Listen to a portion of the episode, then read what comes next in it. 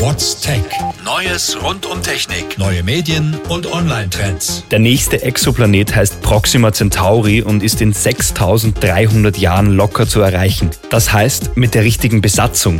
Französische Wissenschaftlerinnen haben sich die jetzt ausgerechnet.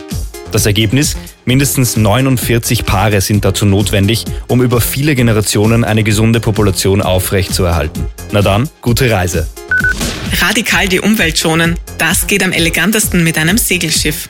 Der Hudson River im Bundesstaat New York soll wieder zum Handelsweg werden. Das haben sich Unternehmer in den USA gedacht. Also alles wie anno dazumal? Nein, natürlich nicht. Fürs nötige Kleingeld sorgt diesmal eine Crowdfunding-Kampagne. Künstliche Intelligenz soll Kunst schaffen. Das fordern Forscher auf einer Konferenz in Stockholm. Das Problem dabei, die Maschinen haben bisher noch keine Vorstellungskraft entwickelt. Die geht mit emotionaler Intelligenz einher und die lässt sich nicht wirklich künstlich herstellen.